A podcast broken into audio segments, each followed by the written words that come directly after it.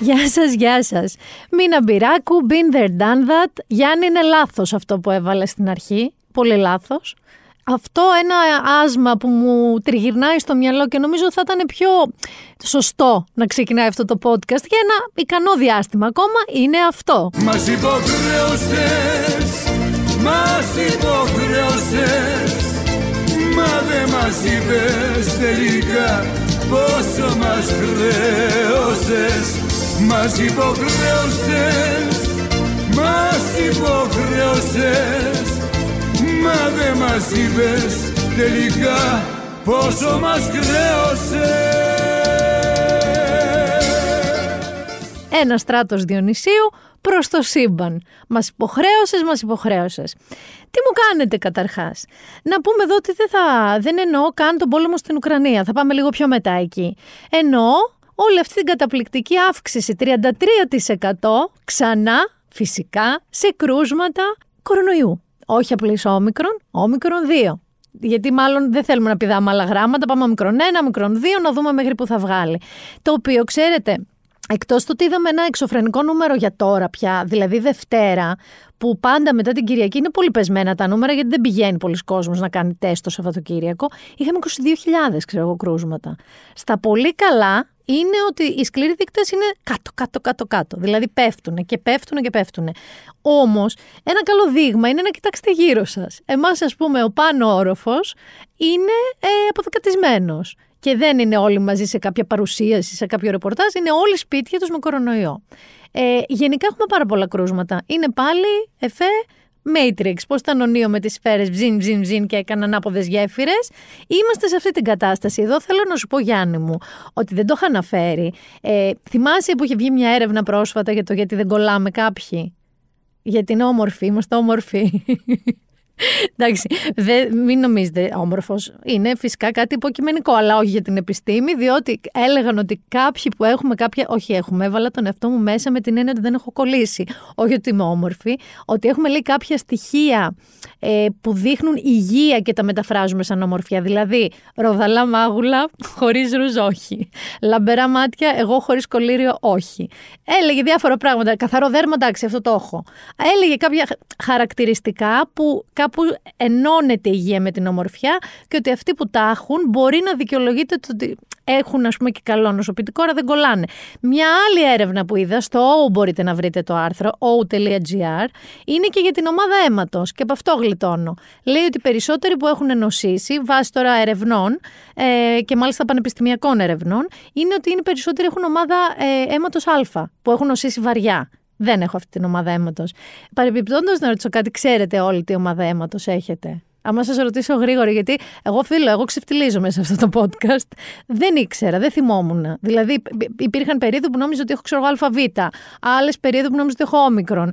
Ε, γενικά δεν, ε, δεν το είχα το διασταύρωσα με τη μαμά μου και τώρα το έχω σώσει στο κινητό μου για να μην μπερδεύομαι. Δεν το θυμόμουν να είμαι ειλικρινής. Λοιπόν, αυτά τα δύο δεν ξέρω αν αυτά τα δύο χαρακτηριστικά δεν έχω κολλήσει ακόμα, αλλά θέλω να πω ότι δεν είναι μόνο κορονοϊός για το μας υποχρέωσες. Διότι εκεί έξω αυτή τη στιγμή υπάρχουν ταυτόχρονα μία ίωση κανονική, απλή γρήπη ας πούμε, μία έτσι διασπορούλα ήταν έναν ή ένα, με μια πληροφορία από φίλο ότι η παρτίδα των φετινών εμβολίων, γιατί εγώ λέω, Α, από αυτό δεν ανησυχώ, έχω κάνει εμβόλιο για τη γρήπη. Δεν ήταν πολύ καλή τελικά και δεν έχει πιάσει. Ξέρω γραφεία ολόκληρα που κολλήσαν ήταν έναν ή ένα. Λοιπόν, ε, υπάρχει ο κορονοϊός και υπάρχει και μια γαστρεντερίτιδα, έτσι το λέω και το πασπάλισμα αυτό. Μια πρεζαλάτη που λέμε. Και μια γαστρεντερίτιδα. Λοιπόν, ε, δεν ξέρω τι, τι να πω. Ε, τη μάσκα, τη μάσκα, τη μάσκα ε, και ελπίζω Ήμουν λίγο πιο σίγουρη, Ρε Γιάννη, ότι θα με βρει το καλοκαίρι χωρίς να έχω κολλήσει. Τώρα, not so much. Not so much. Δεν είναι όμως μόνο αυτό. Κόλλησε και ο Μπαράκ Ομπάμα, αλλά κόλλησε και... Το τελευταίο διάστημα όλοι ασχολούμαστε με τον πόλεμο στην Ουκρανία και με την ακρίβεια. Όμως ο κορονοϊός είναι ακόμα εδώ. Στο ημερήσιο τεστ το οποίο έκανα σήμερα το πρωί, βγήκα θετικός. Ε, κατά συνέπεια θα απομονωθώ στο σπίτι και θα εργαστώ από εκεί. Θέλω να θυμάστε ότι ο τριπλός εμβολιασμός παρέχει την καλύτερη δυνατή ασφάλεια από την ε, σοβαρή νόσηση. Και είμαι σίγουρος ότι όλα θα πάνε καλά και πολύ σύντομα θα είμαι πάλι στο γραφείο. Κόλλησε και ο Κυριάκος Μητσοτάκης, ο οποίος κόλλησε βέβαια το ανακοίνωσε καπάκια μετά την επίσκεψή του στην Τουρκία, στην οποία δεν φορούσε μάσκα και είδε και τον Ερντογάν και τους άλλους και ε, τους συνεργάτες του Ερντογάν και κόσμο στο δρόμο. Δεν θέλω να ξέρω, δηλαδή να τον πάρουμε για βιολογικό όπλο, να τον θεωρήσουν εκεί στην Τουρκία. Περαστικά πολλά να το ευχηθούμε. Ε, βγήκε με μάσκα, βέβαια χωρίς λόγο, μόνος του ήταν, ξέρεις, δηλαδή με την κάμερα, σε selfie βίντεο ας πούμε το είπε ο άνθρωπος. So far λέει το περνάει ήπια, έδωσε και το μήνυμά του για τον τριπλό εμβολιασμό, δεν το συζητάω καν, παιδιά. Γιατί και η Omicron 2, που είναι, by the way, 30% πιο μεταδοτική από την απλή, αλλά δεν νοσείς πιο βαριά, αλλά αυτοί που δεν έχουν κάνει τρίτη δόση δεν νοσούν και ελαφρά. Εντάξει, θα το πούμε και αυτό. Ε, εγώ έχω και άλλα ζόρια τώρα, γιατί με έπιασε με έπιασε με αφορμή ο Κυριακός Μητσοτάκης έκανε άλλο ένα βίντεο μετά που ανακοίνωσε τα μέτρα ενίσχυσης ε, κάποιων ε, ανθρώπων ε, στην κοινωνία, συγκεκριμένων ε, ομάδων που, είναι, που έχουν μεγαλύτερη ανάγκη. Κάποια μέτρα στήριξης σχετικά με, το, με τα καύσιμα, με τη θέρμανση, είναι κάποια επιδόματα επιπλέον. Ανακοίνωσε αυτά. Δεν είμαι τίποτα από όλα αυτά μέσα γιατί δεν είμαι. Αλλά, αλλά, αλλά, θέλω να πω ότι εμένα με έπιασε μία κολοπηλάλα να πληρώσω όλους μου τους λογαριασμούς πριν τις 15 του μήνα. Πλήρωσα όλους μου. Με έπιασε μια μέρα τρέλα. Λέω πρέπει να είμαι εντάξει, να είμαι καθαρή, γιατί δεν ξέρεις τι γίνεται. Με τον πόλεμο μου είχε πιάσει εμένα όλο αυτό. Λοιπόν, ξεχρέωσα τα πάντα, όλα και μερικά που δεν χρειαζόταν. Ήταν για τον άλλο μήνα, ας πούμε. Και τώρα ανακάλυψα ότι έχω άλλες 15 μέρες να ζήσω. Δεν έχω μία και δεν έχω και ενίσχυση. Οπότε θα κάτσω σε ένα καναπέ και θα περιμένω περίπου αυτό.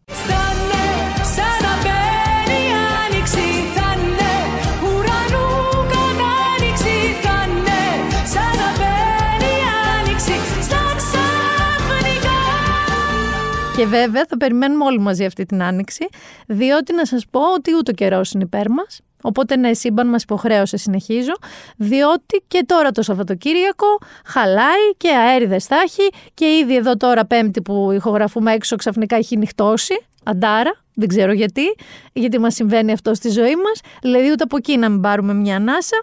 Ε, δεν ξέρω πού είναι αυτά τα λιβάδια που μας είχαν τάξει ότι θα τρέχουμε ελεύθεροι και ωραίοι εκεί προς την Άνοιξη. Και πού είναι και η Άνοιξη.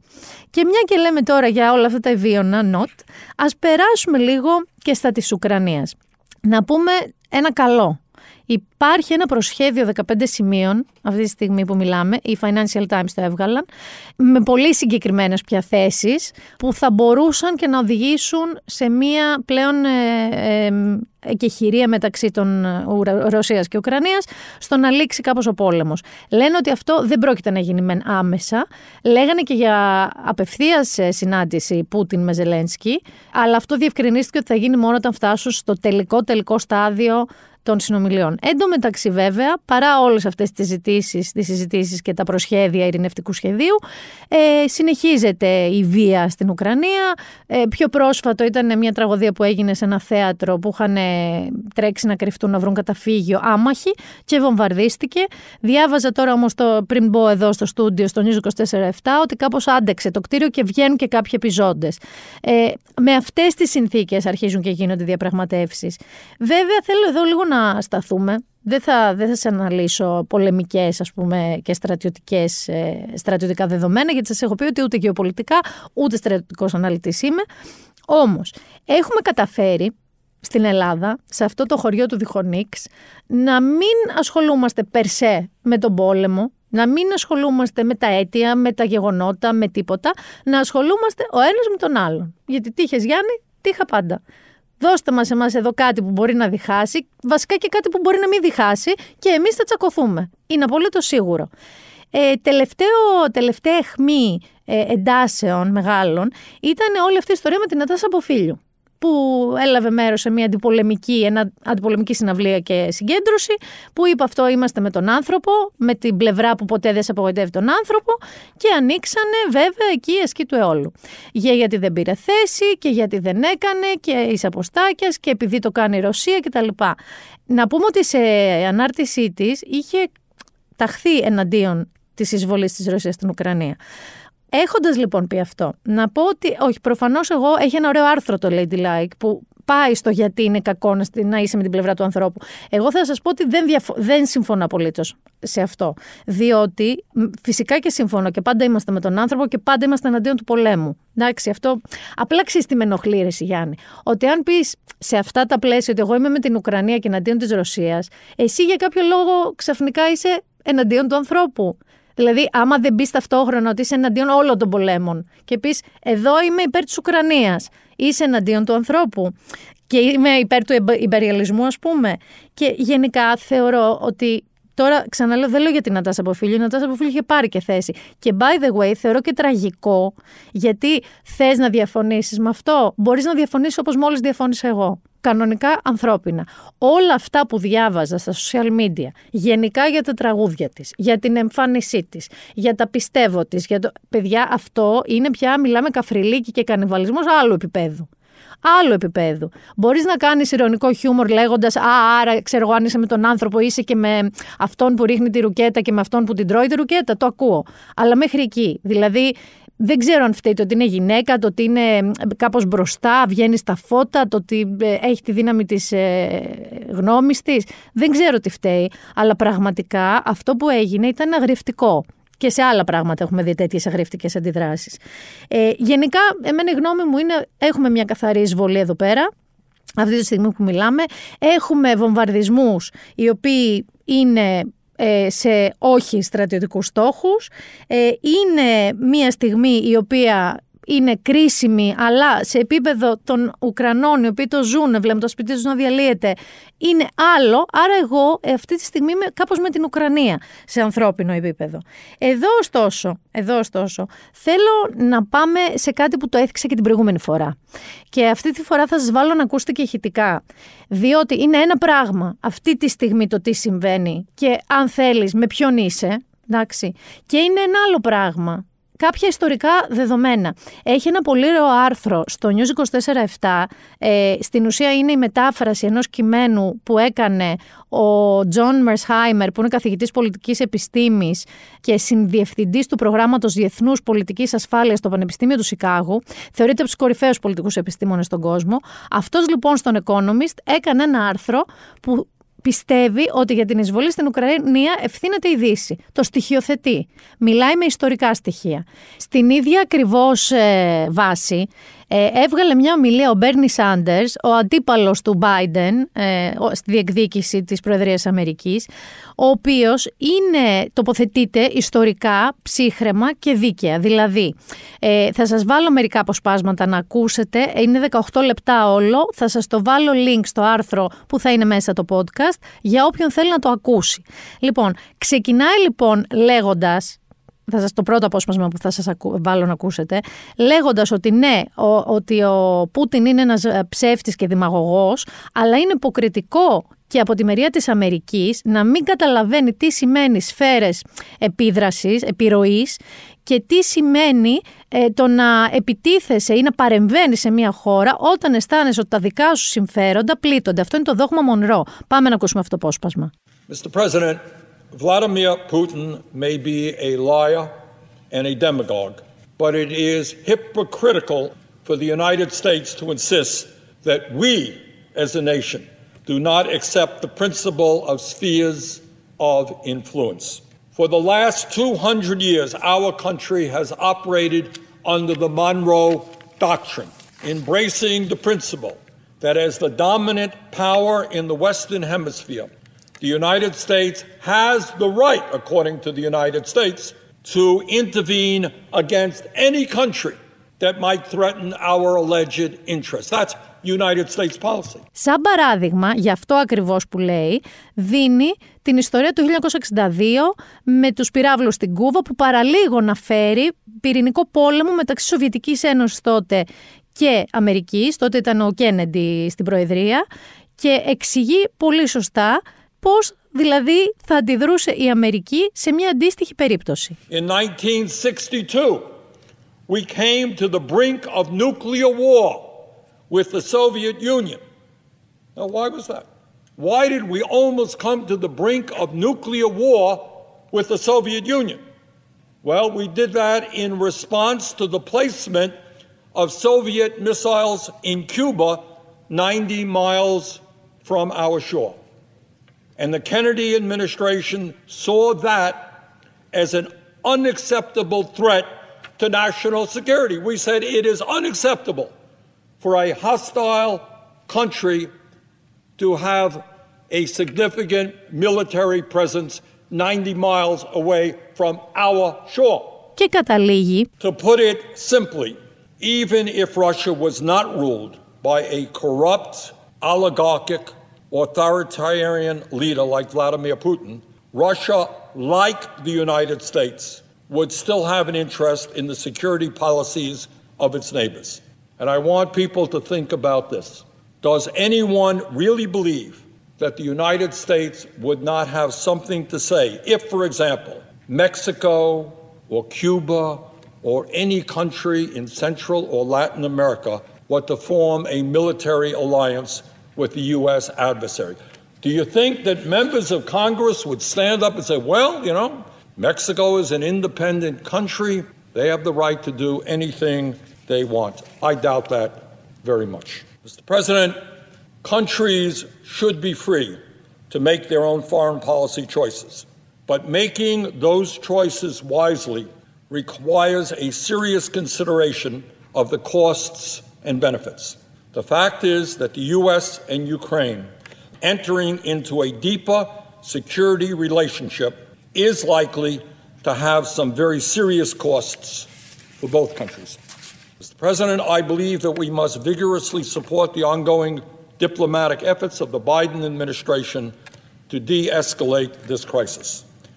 I believe we must reaffirm Ukrainian independence and sovereignty, and we must make clear to Putin and his gang of oligarchs that they will face major consequences should he continue down the current path. My colleagues, we must never forget the horrors that a war in the region would cause and must do everything possible to achieve a realistic and mutually agreeable resolution, one that is acceptable to Ukraine, Russia, the United States, and our European allies, and that prevents what could be the worst European war since World War II. Λέγοντας λοιπόν ότι αυτό που πρέπει η Αμερική αυτή τη στιγμή να προωθήσει μαζί με τους Ευρωπαίους συμμάχους, μαζί, μαζί, μαζί, είναι μια ειρηνευτική λύση, μια επίλυση αυτή τη στιγμή του πολέμου, τρίζοντας τα δόντια στον Πούτιν και τους ολιγάρχες του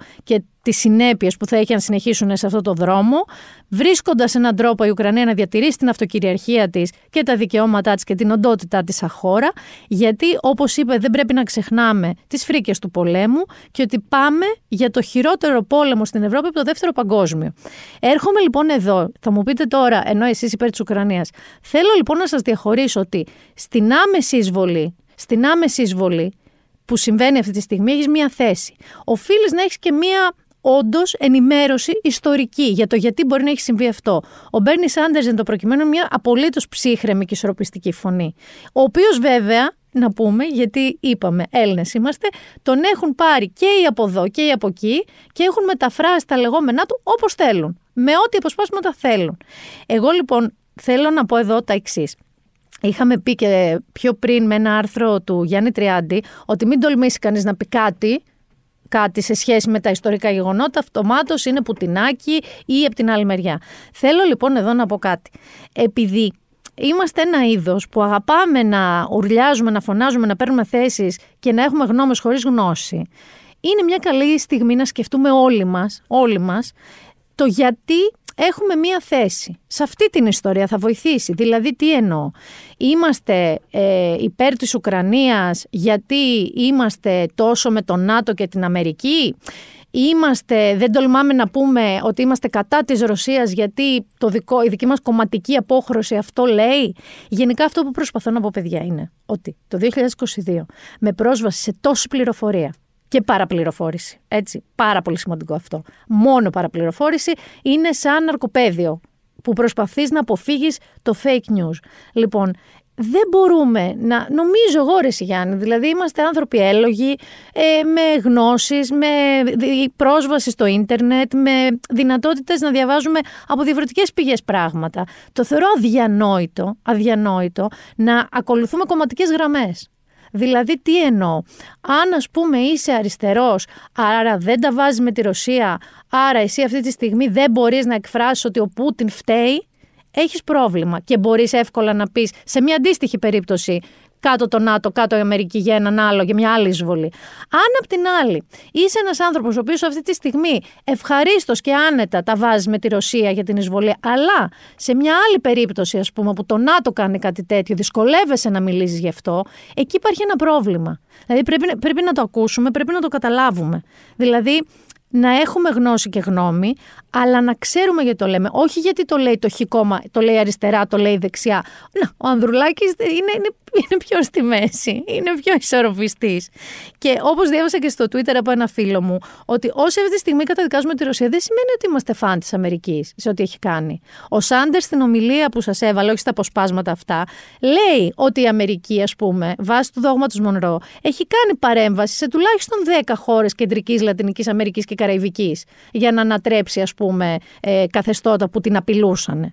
Λοιπόν, θέλω να πω ότι πραγματικά όταν κάποιος είναι εναντίον της Ρωσίας σε αυτή την εισβολή, ούτε αγνοεί την ιστορία, ούτε είναι με τον ΝΑΤΟ, ούτε είναι εναντίον του Πούτιν, ούτε τίποτα.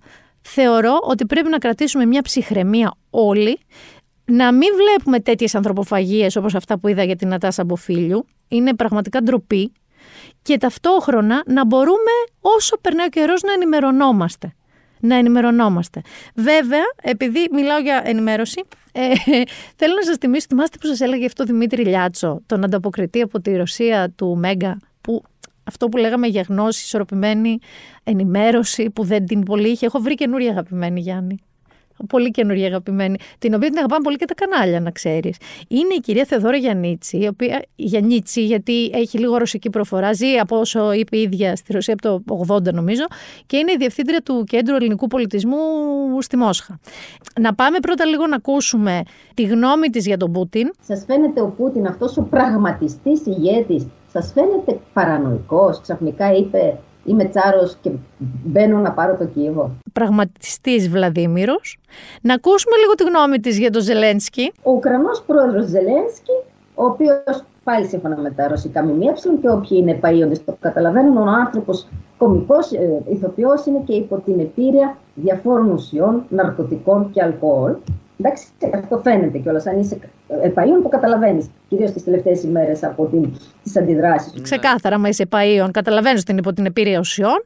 Και να ακούσουμε λίγο και τη γυναίκα που το διευκρινίζει ωστόσο σε αυτή τη συνέντευξη που έδωσε σε ένα ραδιοφωνικό σταθμό ότι παρουσιάζει την πλευρά των ρωσικών μέσων ε, με αφορμή τι είχε γίνει στο μεευτήριο της Μαριούπολης. Δεν έχουμε μόνο συμβατικό, στρατιωτικό πόλεμο, αλλά έχουμε και τεράστιο πληροφοριακό πόλεμο, πόλεμο ενημέρωσης. Με τελευταίο παράδειγμα το χθεσινό fake news, μάλιστα ήμουν καλεσμένη το πρωί σε ένα πολύ γνωστό ελληνικό κανάλι, ναι. στην πρωί του ζώνη, μου δείχνουν ένα μεευτήριο και μου λένε, ξέρετε, το βομβάρδισε ο Πούτιν. Στη Μαριούπολη. Στη Μαριούπολη. Στη συνέχεια, προφανώς ακούσατε, βγήκε και ο Υπουργός Εξωτερικών της Ρωσίας, ο ναι. Λαυρό. Ναι. Και το διέψευσε. Πρόκειται όντως για ένα μεευτήριο, το οποίο εκένωσαν οι Ουκρανικές ναζιστικές δυνάμεις και στη συνέχεια θα εξηγήσω τι εννοώ και σχολιάσω όταν uh-huh, τις χαρακτηρίζουν uh-huh. ναζιστικές, το εκένωσαν, επίτηδε το βομβάρδισαν και χθε κυκλοφόρησαν φωτογραφίες όπου πραγματικά είναι έγκυος και βέβαια ήταν η ίδια δύο-τρει φορέ με διαφορετικέ ενδυμασίε σε διαφορετικά σημεία. Καταλαβαίνουμε ότι όλα αυτά είναι μοντάζ. Μάλιστα. Ε, Έχουν κυκλοφορήσει οι φωτογραφίε συγκεκριμένε. Μπορώ και εγώ τι έχω δει. Τις έχουμε... Είναι ένα γνωστό ουκρανικό top model. Top model, μάλιστα. Λοιπόν, σα μεταφέρω να πούμε από την αρχή για να γίνει κατανοητός στο ακροατήριο, στο κοινό μας, ότι σας μεταφέρω αφενός τις επίσημες ρωσικές πηγές. Ουκρανικό top model. Να πούμε εδώ ότι το ουκρανικό top model το είπαμε ότι γέννησε. Δυστυχώς η άλλη έγκυος που τελικά δεν ήταν η ίδια, ε, έχασε τη ζωή της και αυτή και το έμβριο. Οπότε υπάρχει και αυτή η ενημέρωση. Θα της απαντήσω μέσω του Δημάρχου του Κιέβου που τον ρώτησε ένας δημοσιογράφος, μα οι Ρώσοι λένε ότι χτυπάνε μόνο χειρουργικά στρατιωτικούς στόχους. Putin says he's only targeting military targets. Bullshit. Sorry. Where is military target? This building is military target; Bullshit. Θα το βάζω κάθε φορά που θα ακούω την κυρία Γιαννίτση να λέει κάτι τέτοιο. Ας πούμε όμως μιλώντας για ενημέρωση από τη ρωσική πλευρά, να μιλήσουμε λίγο για την Οβσιάνικοβα, αυτή τη ρεπόρτερ στο Channel One το ρωσικό, η οποία εκεί που μια άλλη παρουσιάστρια λέει το δελτίο ειδήσεων εμφανίστηκε από πίσω με ένα χαρτάκι που έγραφε «Σταματήστε τον πόλεμο, όχι στον πόλεμο, εδώ γίνεται προπαγάνδα, σας λένε ψέματα» μες στο ίδιο το κανάλι. Και ήμασταν όλοι ηρωικό Θεέ μου, δεν θα την ξαναβρούν ποτέ. Τελικά της δώσανε ένα πρόστιμο, Γιάννη ανακάλυψε πόσο είναι το ρούβλι, 33.000 ρούβλια είναι 250 ευρώ. Τόσο πρόστιμο της δώσανε για το βίντεο που είχε γυρίσει πριν, γιατί είχε γυρίσει πριν ένα βίντεο που είχε ανεβάσει και έλεγε αυτά. Θα περάσει δίκη για το περιστατικό αυτό με το χαρτάκι, οπότε μετά δεν ξέρω τι θα γίνει. Της πρότεινε άσυλο η Γαλλία να ξέρετε, αλλά δεν το δέχτηκε. Υπήρξαν ακόμα και από εκεί να ξέρετε αντιδράσεις, ότι αυτό μπορεί, έχει αρχίσει και καίγεται το κεφάλι που θυμάμαι κάτι σειρές που έβλεπα, όπως το The Americans με τον ψυχρό πόλεμο.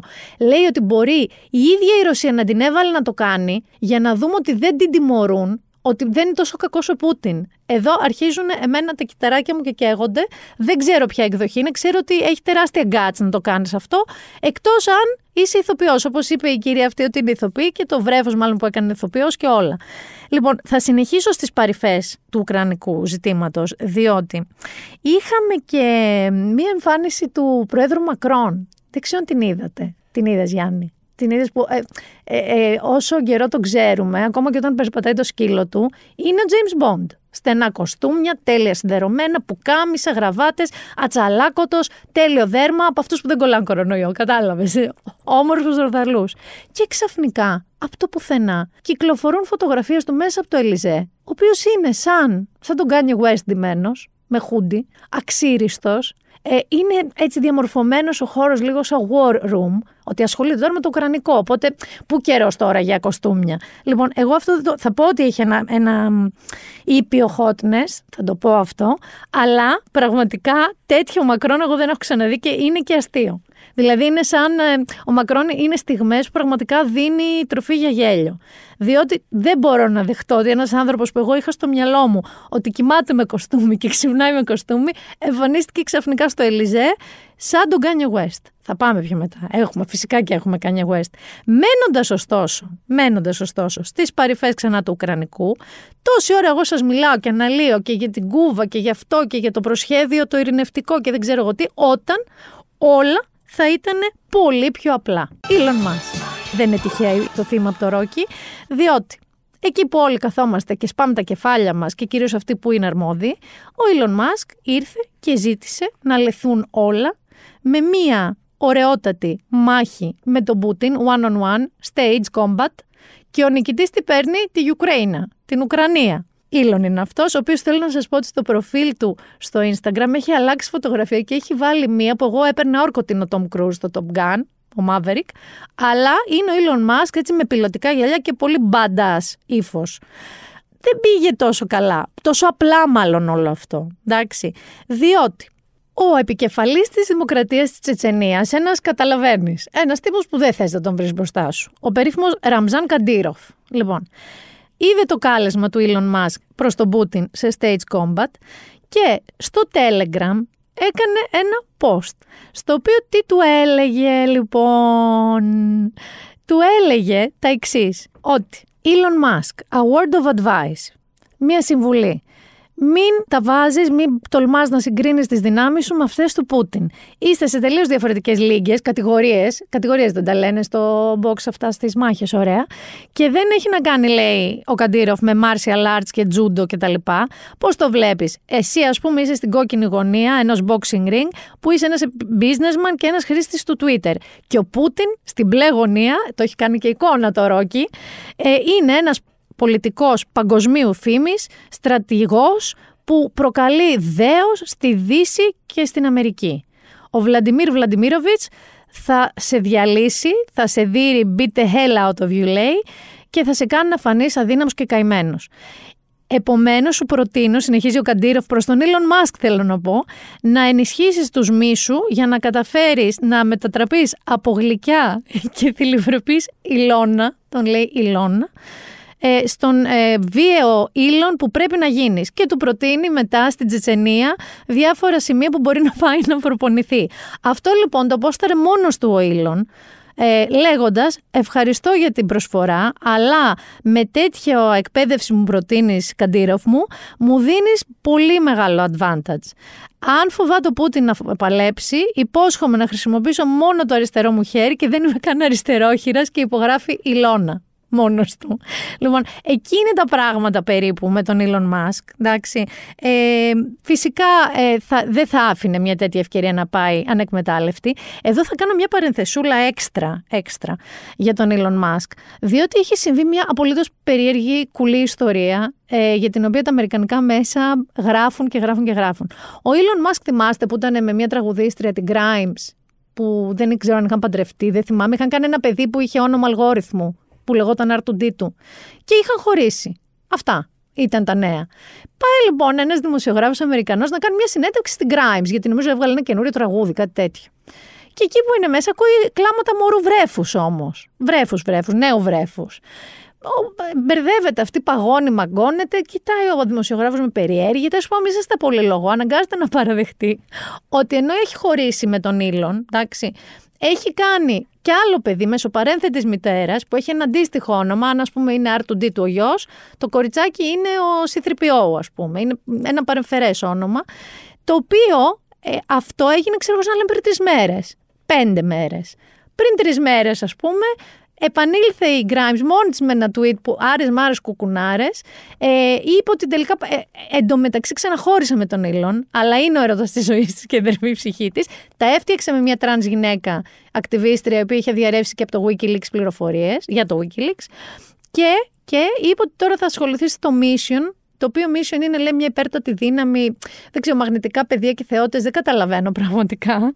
Αλλά αυτό το ζευγάρι είναι αυτοί οι άνθρωποι. Αυτός θα έλεγα στη θέση, αν ήμουν στη θέση του Καντήροβ, να προσέχω λίγο παραπάνω, γιατί μπορεί να μην έχει τζούντο και martial arts. Ναι, σαν τζετζένος είσαι πιο hardcore εσύ, αλλά κοίτα το βαθμό παράνοιας που έχει ο Ήλον. Αυτούς τους φοβάσαι λίγο παραπάνω. Και φυσικά μου δίνω μια καταπληκτική γέφυρα να περάσουμε στον Κάνιε. Στο φίλο μας τον Κάνιε. Γιατί θα σας άφηνα χωρίς Κάνιε, δεν γίνεται. Και για να σας δώσω έτσι έναν τόνο για το γιατί ασχολούμαστε ξανά με τον Κάνιε, πάμε λίγο να ακούσουμε ένα αγαπημένο στιγμιότυπο παρατράγουδου. Είσαι ψεύτης, υποκριτής, μασοχιστής, α, αντιπρόσωπος και υποκριτής. Αντιπρόσωπος. Και, υπο, και υπόσωπος. και, και εκπρόσωπος. Γιατί έχουμε φτάσει σε αυτά τα επίπεδα. Σε αυτά τα επίπεδα με τον Κάνιε. Η δημοσιότητα που του έρχεται είναι με επίπεδου τέτοιου πληροφορίες. Λοιπόν, να ξέρετε ότι ο Κάνιε για 24 ώρες δεν μπορεί να ποστάρει στο Instagram. Του έριξε το λογαριασμό το ίδιο το Instagram. Γιατί όμως το τσίγκλησε ο νυν της Kim Kardashian, ο Pete Davidson, ο οποίος κάποια στιγμή σε ε, διάλογους κανονικούς messages ενώ δεν ήταν δημόσιο, απλά ένας φίλος του Pete Davidson τους διέρρευσε. Όπου του είπε αυτός τέλος πάντων, ο νυν της Kim, ότι άκου να δεις κάτι, αρκετά, θυμάστε στο Super Bowl που ανέβαζε και έβριζε και έκανε ο Κάνιε. Λοιπόν, αρκετά με την τοξικότητά σου, είσαι πολύ τυχερός που η Kim είναι η μάνα των παιδιών σου και δεν θα σε αφήσω άλλο να μας κακοποιήσει. Του απαντά λοιπόν ο Κάνιε και πού είσαι και απαντάει στο κρεβάτι με τη γυναίκα σου. Καταλαβαίνετε ότι αυτό δεν πήγε πάρα πολύ καλά. Δεν μπορούσε να πάει πάρα πολύ καλά. Μετά του είπε ο Πιτ, αν θες να βρεθούμε, γιατί θα είμαι στο LA. Μετά του είπε ο άλλος να έρθεις στην εκκλησία την Κυριακή, γιατί θυμόμαστε ότι είναι πολύ με το χριστιανισμό, έχει πάθει ο Κάνιε. Ο άλλος του είπε δεν το κάνουμε και αυτό δημόσιο θέαμα. Αντάλλαξαν κάποιες ωραιότητες σε σχέση με addiction, με mental illness, με, με, με, με. με. Ήταν κάπως πιο ευγενής ο Πιτ, να το πω, από τον Κάνιε. Και η συνέχεια ήταν να απασφαλίσει ο Κάνιε και να αρχίσει φυσικά τα αγαπημένα του stories, όπου ανέβασε ένα απόσπασμα από ένα βίντεο κλιπ του που είναι αποκεφαλισμένος ο Πιτ Ντέιβιτσον και φυτρώνουν κάτι λουλούδι από το κεφάλι του και έλεγε ε, έτοιμη για κοτσέλα. Συνέχισε βρίζοντας, λέγοντας για τα παιδιά του, για το γιατί η Κίμα αφήνει τα παιδιά τους να έχουν TikTok. Ε, δεν μπορείτε να διανοηθείτε. Ω αποτέλεσμα λοιπόν ε, συνέβη αυτό το πράγμα το Instagram του έριξε 24 ώρες στο λογαριασμό. Είναι πάρα πολύ ανησυχητικό όλο αυτό, αλλά πραγματικά είναι σαν τον Ήλον. Ο Ήλον και ο Κάνιε είναι οι δύο όψεις ενός νομίσματος. Δηλαδή δεν σταματούν. Ζουν από αυτό. Και θέλω εδώ να δώσω, να εκθρονήσω τον Ντόναλτ Τραμπ από νούμερο ένα Twitter God που ήταν κάποιος να του πάρει το κινητό από τα χέρια, αν θυμάστε τι λέγαμε, και θα δώσω αυτό το βραβείο στον Κάνιε. Είμαι σίγουρη ότι θα κρατήσει τον τίτλο του για πολύ πολύ καιρό ακόμα. Δεν σταματάμε όμως εδώ τα beefs. Θα περάσω λίγο στην τηλεόραση. Θα μείνουμε για λίγη ώρα στην τηλεόραση. Είναι... Ξεκίνησε το chart show, το είδες καθόλου; Ωραία. Το παρουσίασε Δέσποινα Βανδύ και είχαν ένα αφιέρωμα στα 90's τραγούδια. Αυτά που μας μεγάλωσαν, ρε παιδί μου, και τις γαρμπές και τέτοια. Έγινε κάποιος έξαλλος, Γιάννου. Έξαλλος enough στο να κάνει post στο Facebook. Ο Θάνος Καλλίρης. Ο Θάνος Καλλίρης που είχε έρθει πρόσφατα στην επικαιρότητα και με, μέσω μιας συνέντευξης της Ναταλίας Γερμανού. Λοιπόν, διαβάζω τώρα το έξαλλο post του Θάνου Καλλίρη. Βλέπω chart show με διάφορα 90's τραγούδια. Από όλα τα ρεπερτόρια, το όλα κεφαλαία. Οκ, okay, καλά. Και κακά κορίτσια. Και αγαπημένα και κάποια όντως τεράστιες επιτυχίες. Αναρωτιέμαι όμως, αν το αγάπη καλοκαιρινή, το νου σου κύριε οδηγέ, γιορτάζω, κάποιο καλοκαίρι, μπαμ και κάτω, όχι το μωρό μου, μικρή μου μέλισσα, σκόνη και θρύψαλα, δακτυλικά αποτυπώματα, δικό σου για πάντα, για να πω μόνο μερικά, έγιναν διαχρονικές επιτυχιάρες στην Κίνα. Δεν είχα μαύρη ιδέα ότι στην Κίνα τραγουδούσανε μικρή μου μέλισσα, μπίγαλη ή σε κάποιο άλλο σύμπαν. Ή μόνο στο μυαλό μου. Ντροπή. Στο προηγούμενο πάντο show, γιατί προπήρχε το chart show, ε, που δεν ήταν κατά το δοκούν κάποιες εταιρείες ή κάποιων συγκεκριμένων συμφερόντων, ήταν διαφορετικά. Θα μπορούσαν έστω να ξεχωρίσουν τα ρεπερτόρια σε λαϊκό έντεχνο pop, radio, hits, πίστες κτλ. Λυπάμαι, γελάω επίσης, αλλά δεν το δέχομαι. Ιστερόγραφο, που ήταν η Ευρυδίκη, η Πολίνα, η Μαντό, ο Σάκης Ρουβά, Σοφία Αρβανίτη, Μιχάλης Ρακιτζής. Δύο πράγματα μου έρχονται στο μυαλό εμένα τι ακούγαμε, πραγματικά; Τα βλέπω και τα θυμάμαι όλα έτσι και τα θυμάμαι τώρα και σε καλοκαιρινά κλαμπ στο Γήθιο, ξέρω εγώ, σε επαρχίες, σε από εδώ και από εκεί. Θυμάμαι συγκεκριμένα τη μικρή μου μέλισσα. Υπήρχε ένα, μπορεί να υπάρχει ακόμα στο Γήθιο, ένα μπαρ, ξέρω εγώ, κλαμπ, κάτι, άνεμος λεγόταν, που με το που έβαζε τη μικρή μου μέλισσα του Μπίγαλη, ε, ανέβαινε μια συγκεκριμένη κοπέλα κάθε μέρα όμως. Γιατί το έβαζε φυσικά κάθε μέρα. Κάθε μέρα ανέβαινε στο μπαρ, και έδι, τα δίνω όλα. Αλλά με τη μικρή μου μέλισσα, ρε παιδί μου, αυτό ήταν το κλικ. Εγώ ε, δεν θα σας βάλω τη μικρή μου μέλισσα, γιατί εγώ δεν το άντεχα αυτό το τραγούδι πάρα πολύ. Αλλά έτσι για το Θάνο τον Καλύρη και για την πικρία του, που όλα αυτά δεν συμπεριλήφθησαν στο αφιέρωμα του Chart Show στα 90s, θα πάμε σε ένα λάμπι λιβιεράτο και μπαμ και κάτω. Όλο το βράδυ φαινότανε για σκαρτό Περνάς από μπροστά μου ξαφνικά Πάμε και κάτω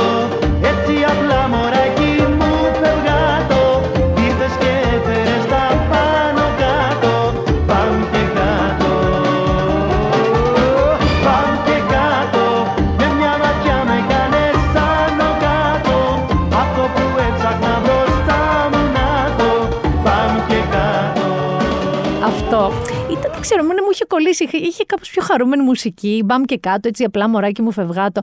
Και χάζευα το βίντεο κλιπ για να το βρω να σας το βάλω να τα ακούσετε. Και είδα ότι παίζει και τώρα το Παπαδημητρίου σε ρόλο τίποτα. Background, ρε παιδί μου, τύπου μοντέλο. Και έλεγα, είναι, δεν είναι, είναι 100% η Ντορέτα Παπαδημητρίου. Θα συνεχίσω μένοντας λίγο τώρα στην τηλεόραση. Θυμάστε που λέγαμε για τον Άγιο Παίσιο; Το θυμάστε; Θυμάστε για τη μεγάλη επιτυχία. Συνεχίζει τη μεγάλη επιτυχία, έτσι; Τσεκούρει ο Άγιος Παίσιο στα νούμερα της τηλεθέασης. Και είχαμε πει ότι υπάρχουν και κάποιες διαμάχες, ότι κάποιοι άνθρωποι δεν δέχονται ότι μπορεί να σου αρέσει ο Άγιος Παίσιο, το σύριαλ. Εδώ πάμε στην περίπτωση τώρα ενός πολύ αγαπημένου λαϊκού τραγουδιστή, του Βασίλη Τερλέγκα, ο οποίος δεν ακούει κουβέντα για τον Άγιο Παίσιο γενικότερα. Αλλά γιατί, θέλω λίγο να ακούσετε πολύ προσεκτικά αυτό το απόσπασμα. Εγώ τον Άγιο Παίσιο τον έχω στην κορυφή των Αγίων. Θεωρώ ότι είναι προστάτης των παιδιών μου και δικών μου και δικός μου δεν θα αφήσω κανέναν να μου προσβάλλει αυτό. Καλύτερα να μου προσβάλλει τον πατέρα και τη μάνα μου, θα τους συγχωρήσω γιατί είμαι χριστιανός. Αλλά τον Αγίο μου. Κάποιοι άνθρωποι έχουν γνωρίσει τον Αγίο Παΐσιο, ήσουν και εσύ από αυτούς. Έπεσε ο γιος μου μέσα στον τάφο του. Και θυμάμαι την μητέρα που μου είπε «Αγαπούσατε τα παιδιά». Ε, τυχαία έπεσε μέσα. Πώς έπεσε δεν ξέρω το παιδί. Είχατε πάει για κάποιο προσκύνημα; Ε, ναι. Και αυτή τη στιγμή με πιέζει πάρα πολύ να πάμε στον τάφο του. Το παιδί όταν έπεσε στο τάφο του Αγίου Παΐσου χτύπησε εννοείς; Όχι. Μα είναι δυνατόν να χτυπήσει μέσα σε αυτό τον τάφο. Έπεσε ο γιος του μέσα στον τάφο, λέει, του Αγίου Παϊσίου. Στην εύλογη ερώτηση, αν χτύπησε από τη ρεπόρτερ, είπε: Είναι δυνατόν μέσα σε αυτό τον τάφο να χτυπήσει. Δεν ξέρω. Δεν ξέρω. Ε, ξέρω όμως ότι καλύτερα να του βρεις, όπως είπε τη μάνα και τον πατέρα, παρά τον Άγιο Παίσιο και να το αφιερώσουμε ένα δικό του τραγούδι. Έτσι για λίγο. Ήθελα να σας βάλω και λίγο τερλέγκα. Σας έχω βάλει στρατό Διονυσίου, έχετε ακούσει Λάμπη Λιβιεράτο. Γιατί να μην ακουστεί και λίγο Βασίλη Τερλέγκα; Μια καρδενιά, η καρδιά μου κι όμως άντεξε. Λόγω αγάπης, η χαρά μου, μα δεν βάσταξε. Τη γαρδένια την έχουμε, την έχουμε, μια χαρά. Θα συνεχίσω τηλεοπτικά με κάτι το οποίο με πόνεσε, με έτσουξε, με πόνεσε πραγματικά. Ε, Σωτήρη Κοντιζά δεν είσαι εντάξει. Ελλάδα δεν ήσουν έτοιμοι. Έρχεται λοιπόν και εκείνο το επεισόδιο που σε μία δοκιμασία, θυμάστε που λέγαμε για τον Μπόμπενα. Αναγκαστήκαμε να ασχοληθούμε με τον Μπόμπενα. Λοιπόν, έρχεται εκείνο το επεισόδιο στο οποίο συμβαίνει αυτό. Η πιο κακή προσπάθεια ανήκει στον Δημήτρη. Ευχαριστώ. Πρώτον, δεν θα στείλω γράμμα. Έχω κρατήσει μόνο τα στοιχεία του Γιάννου, για να είμαι ειλικρινής. Δεν θέλω από κανέναν άλλον να έχω επαφές έξω από το Masterchef και έχω την ειλικρίνεια να το λέω. Όλοι οι άλλοι, θα το πω κοινώς όπως το είπα και στον Νικήτα, απολύεστε. Σεφ, λίγο, σεφ, σεφ, σεφ, λίγο να, μην πω, να πω κάτι θέλω. Θέλω να ανακοινώσω. Έλα πίσω, έλα πίσω να μιλήσω λίγο. Μην βιάζεσαι. Ε, σε αυτή την ώρα θέλω να πω ότι θέλω να δηλώσω την οικειοθελή μου αποχώρηση από το διαγωνισμό. Θέλω να αποχωρήσω εγώ σήμερα, να είμαι εγώ αυτός που θα φύγω και να μείνει ο Δημήτρης στο διαγωνισμό. Γίνεται η δοκιμασία. Έχουν μαγειρέψει 5-6 πώς ήταν και λένε η χειρότερη προσπάθεια ήταν η δική σου Δημήτρη. Και πάει ο Δημήτρης να ανέβει πάνω, να φύγει, να χαιρετήσει. Ε, βγάζει και την παρόλα του που λέει ότι απολύεστε όλοι και δεν θα αφήσω σε κανένα σας γράμμα ως τρακουμέλ, κανονικά. Και πετάγεται ο άλλος από δίπλα αυτός ένας Βασίλης και λέει: Σταματήστε, θέλω να σας πω κάτι. Θα κάνω και οθελή αποχώρηση. Πραγματικά. Πιστεύω ότι το, η κραυγή Μίστερ Εθνικά Μπούτια πρέπει να ακούστηκε σε πάρα πολλά σπιτικά εκείνη τη στιγμή. Ε, εγώ προσωπικά ήμουν σε φάση. Σου έχει συμβεί όταν έχεις σκάσει, έχεις σιδρώσει, ξέρω εγώ, έχεις τρέξει το διάδρομο 20 χιλιόμετρα, στάζεις, σιδρώνει και λες: Θέλω ένα ποτήρι, ένα μπουκάλι νερό. Και έτσι όπως πας να πιεις την πρώτη γουλιά, ρε παιδί μου, την ανακουφιστική, πνίγεσαι. Και αρχίζεις και βύχει πέντε λεπτά. Ένιωσα ακριβώς έτσι τη στιγμή που πήγα να πω φε. Και πετάγεται ο άλλος από δίπλα και λέει: Όχι, θα φύγω εγώ. Γιατί γλυκέ μου άνθρωπε, γιατί, γιατί, γιατί. Και γιατί επίσης, θα πάω λίγο στα αθλητικά τώρα, γιατί Tom Brady. Θυμάσαι με τον Tom Brady αυτό το σάγκα, τον παίχτη του NFL, εντάξει, των Buccaneers, που για όσους δεν ασχολείστε με NFL είναι ο σύζυγος της Ζιζέλ. Είναι πιο, από τους πιο πετυχημένους και καλούς και διάσημους παίχτες του NFL. Λοιπόν, αυτός στην αρχή, ένα Σαββατοκύριακο, είχε διαρρεύσει παντού ότι αποσύρεται. Όλα τα μεγαλύτερα αθλητικά τα sites του πλανήτη ESPN χαμός κάναν αφιερώματα. Βγαίνει τη Δευτέρα και λέει δεν είμαι σίγουρος ότι θα αποσυρθώ. Κατεβάζουν τα αφιερώματα. Βγαίνει Τετάρτη, λέει τελικά όντως αποσύρωμαι. Λέει και ο πατέρας το αποσύρεται. Ξανά όλα τα αφιερώματα. Και λέει μάλιστα ότι έχω χορτάσει, όντως έχει χορτάσει, έχει κερδίσει άπειρα πράγματα ε, και σε στατιστικά και σε νίκες, νίκες, δαχτυλίδια νίκης. Και θα ασχοληθώ με την οικογένειά μου. Πόσες μέρες ασχολήθηκε λες, με την οικογένειά του, 26. Τόσο άντεξε.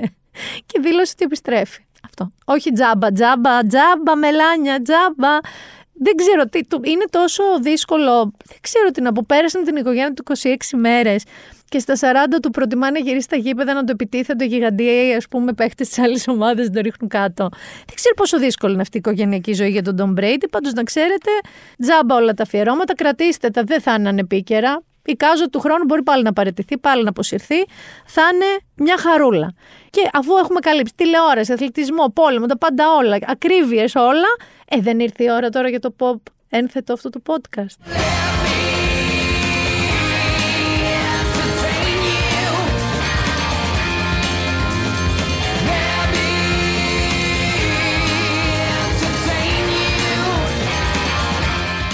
Αυτό το Σαββατοκύριακο δεν θα έχει καλό καιρό. Δεν το έχω πει εγώ, το έχει πει το μετεό. Άρα, τι θα κάνουμε για άλλη μια φορά μαζί με όλη αυτή την έξαρση του όμικρον 2, το νέο κύμα πέμπτο, είναι έκτο. Δεν Δεν ξέρω, είναι σαν κροθαλασσιά έχει γίνει πια ιστορία με τα κύματα του κορονοϊού. Λοιπόν, πέμπτο, ε, πέμπτο κύμα. Ε, σας βρήκα εγώ να δείτε διάφορα και να διαβάσετε. Θα σας ξεκινήσω με δύο τύπου documentaries. Ωραία. Το πρώτο, το οποίο είναι πραγματικά πάρα πάρα πολύ ενδιαφέρον, είναι το The Andy Warhol Diaries. Είναι στο Netflix. Τι ξέρουμε για τον Andy Warhol? Ξέρουμε στο 54, ξέρουμε τη Σούπα Κάμπελ, αυτά τα ωραία τα έργα του που έκανε τα pop έργα, Marilyn, Elizabeth Taylor και όλα αυτά, και τίποτα άλλο. Γιατί το μεγαλύτερο έργο τέχνης του Andy Warhol είναι ο Andy Warhol, είναι η περσόνα αυτή. Τι γίνεται λοιπόν; Αυτό το documentary, το οποίο αν δεν κάνω λάθος είναι 6 επεισόδια, ε, βρήκανε τα ημερολόγια του. Χρησιμοποίησαν ένα πρόγραμμα Artificial Intelligence με την έγκριση του Ιδρύματος Andy Warhol να δημιουργήσουν εκ νέου τη φωνή του. Οπότε όταν τον ακούτε να αφηγείτε είναι όντως η φωνή του με ένα πρόγραμμα Artificial Intelligence. Και αυτό συμβαίνει από τη στιγμή που, γιατί υπήρξε μια απόπειρα δολοφονίας, το πυροβολισμός το 1968, αρχίζει να καταγράφει τη ζωή του και τα συναισθήματά του. Αυτά λοιπόν τώρα ακριβώς τα ημερολόγια είναι αυτή η σειρά που σας λέω να δείτε. Είναι στην ουσία μια κλεφτή ματιά πίσω από την περσόνα του Andy Warhol. Στην ουσία έχει τις σχέσεις του, τις φοβίες του, τις πεπιθήσεις του, το πόσο φοβισμένος μπορεί να ήταν οι έρωτές του, η σεξουαλική του ζωή, αν υπήρχε, γιατί υπάρχουν πάρα πάρα πολλοί μύθοι γύρω από αυτό.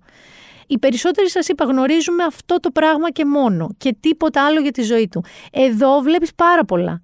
Μία βέβαια στα πλαίσια των συνεντεύξεων που έχει πραγματικών συνεργατών του ή ανθρώπων που το γνώρισαν κτλ. Μία λέει ότι ο Άντι Warhol μέχρι τώρα δεν τον έχει καταλάβει και δεν τον ξέρει κανείς. Και ίσως είναι καλύτερα να παραμείνει έτσι. Να μείνει δηλαδή όλος ο θρύλος με αυτή τη φανταστική ασημένια περούκα. Αυτή η μίνι σειρά docu-series, το The Andy Warhol Diaries, το Netflix ξαναλέω, ε, σου δίνει αυτή την ε, από πίσω όψη. Είναι από το Ryan Murphy, είναι πολύ γνωστός δημιουργός ε, και έχει πάρα πάρα πολλές συνεντεύξεις και πραγματικά Εμένα που ήξερα και πέντε πράγματα περισσότερα για τον Andy Warhol, γιατί με είχε συναρπάσει στα νιάτα μου και είχα διαβάσει πολλά για αυτόν, Αυτά δεν τα ήξερα.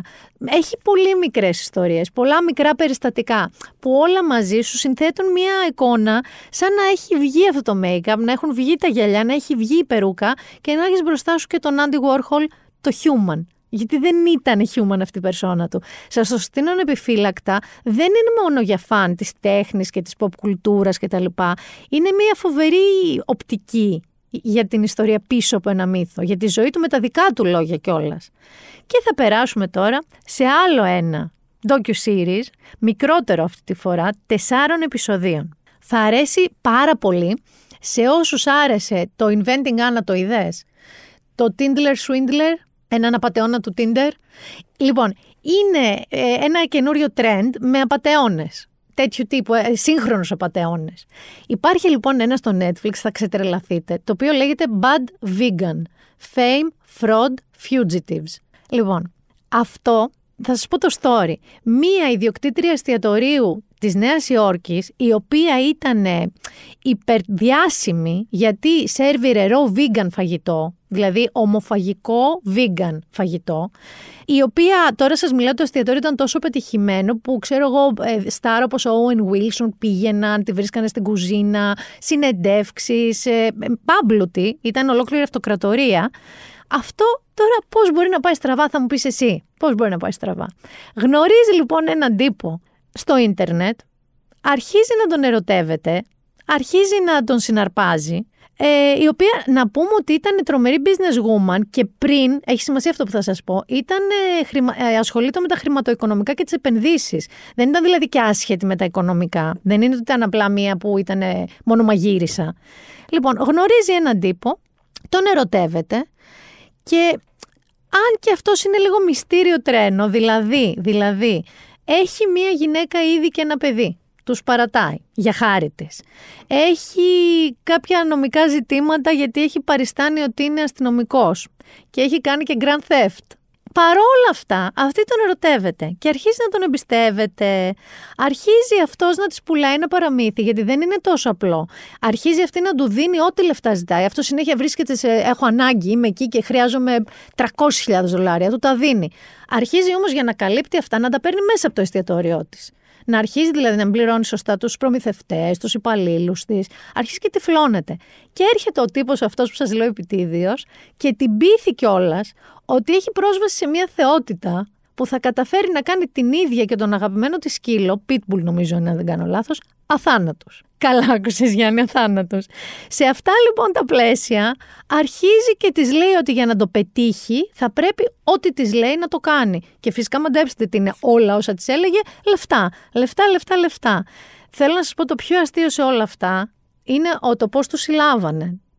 Ε, η κυρία αυτή, η οποία είναι η Σάρμα, έτσι λέγεται, είναι vegan. Το θυμόμαστε αυτό. Vegan, όχι vegetarian, vegan. Μόνο plant-based. Παραγγείλανε πίτσα από πολύ γνωστή αλυσίδα και οι αστυνομικοί οποίοι ήταν πια, γιατί είχαν καταγγελίες από προμηθευτές κτλ., τους πετύχανε κάπου στο Τενεσί, αν δεν κάνω λάθος, αν θυμάμαι, και τους συνέλαβαν. Είναι μια φοβερή, φοβερή ιστορία. Δηλαδή φεύγουν νερό τα τέσσερα αυτά επεισόδια, διότι βλέπεις μια γυναίκα καθόλου πετυχημένη, με πολύ συγκεκριμένο προφίλ, με τρομερό έλεγχο της επιχείρησής της, να γίνεται σκόνη και θρύψαλα. Γεια σας κύριε Θανοκαλήρη, δεν το ανέφερε και το σκόνη και θρύψαλα, ε, εξαιτίας ενός τύπου που γνώρισε στο ίντερνετ και της πήρε τα μυαλά και της ένταξε αθανασία. Λοιπόν, αυτά είναι τώρα τα δύο docu-series που είναι στηριγμένα σε αληθινά γεγονότα, αληθινές προσωπικότητες. Για εσάς που δεν τα αγαπάτε, γιατί εσείς, εσένα αρέσουν Γιάννη. Τα βλέπεις. Ξέρω κόσμο που δεν τα αντέχει, παρά το ότι είναι τρομερά ενδιαφέροντα. Ε, για εσά λοιπόν που δεν τα αντέχετε και δεν τα θέλετε, σας έχω σειράρα. Είναι στο Apple TV, λέγεται Suspicion και ε, η υπόθεσή του είναι η εξής. Είναι τέσσερις συνηθισμένοι Βρετανοί κατηγορούνται ότι απήγαγαν το γιο ενός πολύ ισχυρού έτσι μηντιάνθρωπου της Αμερικής. Αυτοί ξεκινάνε, βρίσκονται μεταξύ τους και αρχίζουν να τρέχουν να διαφύγουν για να προσπαθήσουν να αποδείξουν την αθότητά τους, αλλά είναι πολύ αμφίβολο αν θα τους πιστέψει κανείς ή αν λένε και οι ίδιοι την αλήθεια. Γιατί είναι ένα χουντάνιτ. Εμένα μου αρέσει πάρα πολύ ο Κουνάλ Ναγιάρ, τον θυμάσαι, τον Ράτζ στο Big Bang Theory. Αυτός είναι ο ένας. Παίζει και η Ούμα Θέρμαν, πάρα πολύ ωραίο ρόλο, αλλά είναι ένα thriller crime, drama, thriller με πολύ γρήγορο ρυθμό και πάρα πολύ ενδιαφέρον. Είναι πέντε Βρετανοί οι οποίοι ξαφνικά κατηγορούνται ότι απήγαγαν το γιο ενός υπερμηντιάρχη. Και προσπαθούν να αποδείξουν την αθεότητά τους, αλλά αρχίζουν και μεταξύ τους. Έγινε, δεν έγινε. Τι προσπαθούν τελικά να αποδείξουν. Apple TV, για όσους δεν είστε φαν των docu-series. Έχουμε λοιπόν και λέμε για να θυμάστε τι είπαμε θα δείτε το Σαββατοκύριακο. Anti-Warhol Diaries, Netflix. Bad Vegan, Netflix. Suspicion, Apple TV. Μήπως θέλετε και να διαβάσετε; Έχουμε και βιβλίο. Για όσους λοιπόν θέλετε να διαβάσετε. Ελπίζω να είπατε μερικοί ναι θέλουμε να διαβάσουμε. Το βιβλίο λέγεται «Γείρε, πέσε, σήκω». Ο συγγραφέας του είναι ο Τζον Μαγκρέγκορ και είναι από τους νεότερους, αν δεν κάνω λάθος, μπορεί και ο νεότερος που έχει προταθεί ποτέ για Μπούκερ, βραβείο Μπούκερ. Ε, Μόλις έχει εκδοθεί το βιβλίο του, έχει μεταφραστεί και έχει εκδοθεί. Ε, η υπόθεσή του είναι, είναι μια ερευνητική αποστολή στην Ανταρκτική ε, που πηγαίνουν τελείως λάθος. Όλα. Όλα πηγαίνουν τελείως λάθος. Συγκεκριμένα, βγαίνοντας από το σταθμό που βρίσκονται εκεί στην Ανταρκτική, οι τρεις φίλοι, τρεις ερευνητές και φίλοι, ε, ευνηδιάζονται από μια ισχυρή θιονοθύελα. Ο ένας ο Λουκ πανικοβάλλεται, ο Τόμας χάνεται και ο έμπειρος Ρόμπερτ παθαίνει εγκεφαλικό που οδηγεί στην αφασία, δηλαδή μια κατάσταση που ο ασθενής δυσκολεύεται να επικοινωνήσει με το περιβάλλον. Δεν βρίσκει τις λέξεις, αυτές που περιπλανιούνται στο μυαλό του, φτάνουν μέχρι την άκρη της γλώσσας του, αλλά δεν μπορεί να περιγράψει τι συνέβη. Δεν μπορεί να πει την ιστορία του. Αυτό το γεγονός δεν, ε, ε, δεν επηρεάζει μόνο τους ίδιους φυσικά τους ανθρώπους, αλλά και τις οικογένειές τους.